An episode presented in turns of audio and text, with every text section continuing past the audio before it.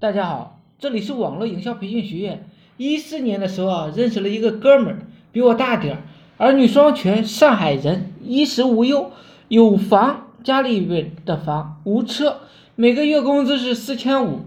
媳妇儿和他两个人都在上班，没有太大的负担，当然也没有太多的钱。每天最大的乐趣啊，就是玩茶道，搞国学，弹奏古典乐器，没有太大的追求。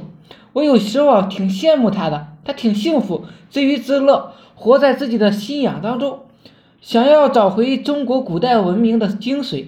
但是我总感觉这样的生活似乎少了点什么。那段时间他孩子生病，医生怀疑是白血病，他天天以泪洗面。你想象不到一个三十多岁的人在那里偷偷摸摸的流眼泪是什么感觉。嗯，那段时间他跟我说。如果真是白血病的话，他就把房子卖了，因为他现在手里连十万的积蓄都没有，谈何给孩子治病？很庆幸他的孩子只是普通的病，在医院住了几天就好了。之后他还是该咋地咋地，也没有因为这件事要努力工作的样子。他总爱和我们说他的故事。没结婚之前，和一帮同龄人最爱的就是去酒店、去酒吧。他和他的老婆也是在酒吧认识的，之后在一起了。他说，当时他基本上每周都要去一次，每周换不同的妹子过夜。如果不是为了把妹，谁去酒吧呀？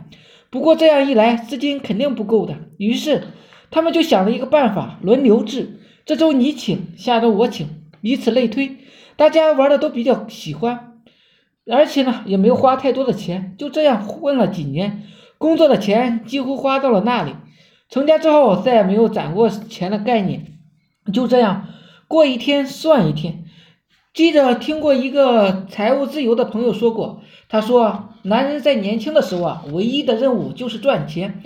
如果你的固定资产没有五百万，就不要想其他的什么，什么信仰，什么追求，都可以有，但是绝不是现在这个时候该的重点做的。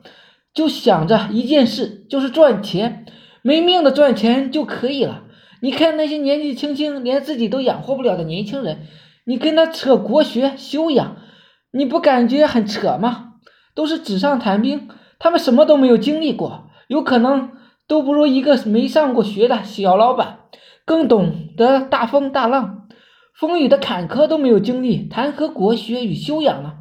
所以，当你想懈怠，不知道自己该怎么办的时候，我建议还是先赚钱吧。不以赚钱为目的的生活，永远是耍流氓。好了，今天呢就讲到这里，希望我说的思想能让你摆脱生活的贫困。谢谢大家，有兴趣的可以加我微信：二八零三八二三四四九。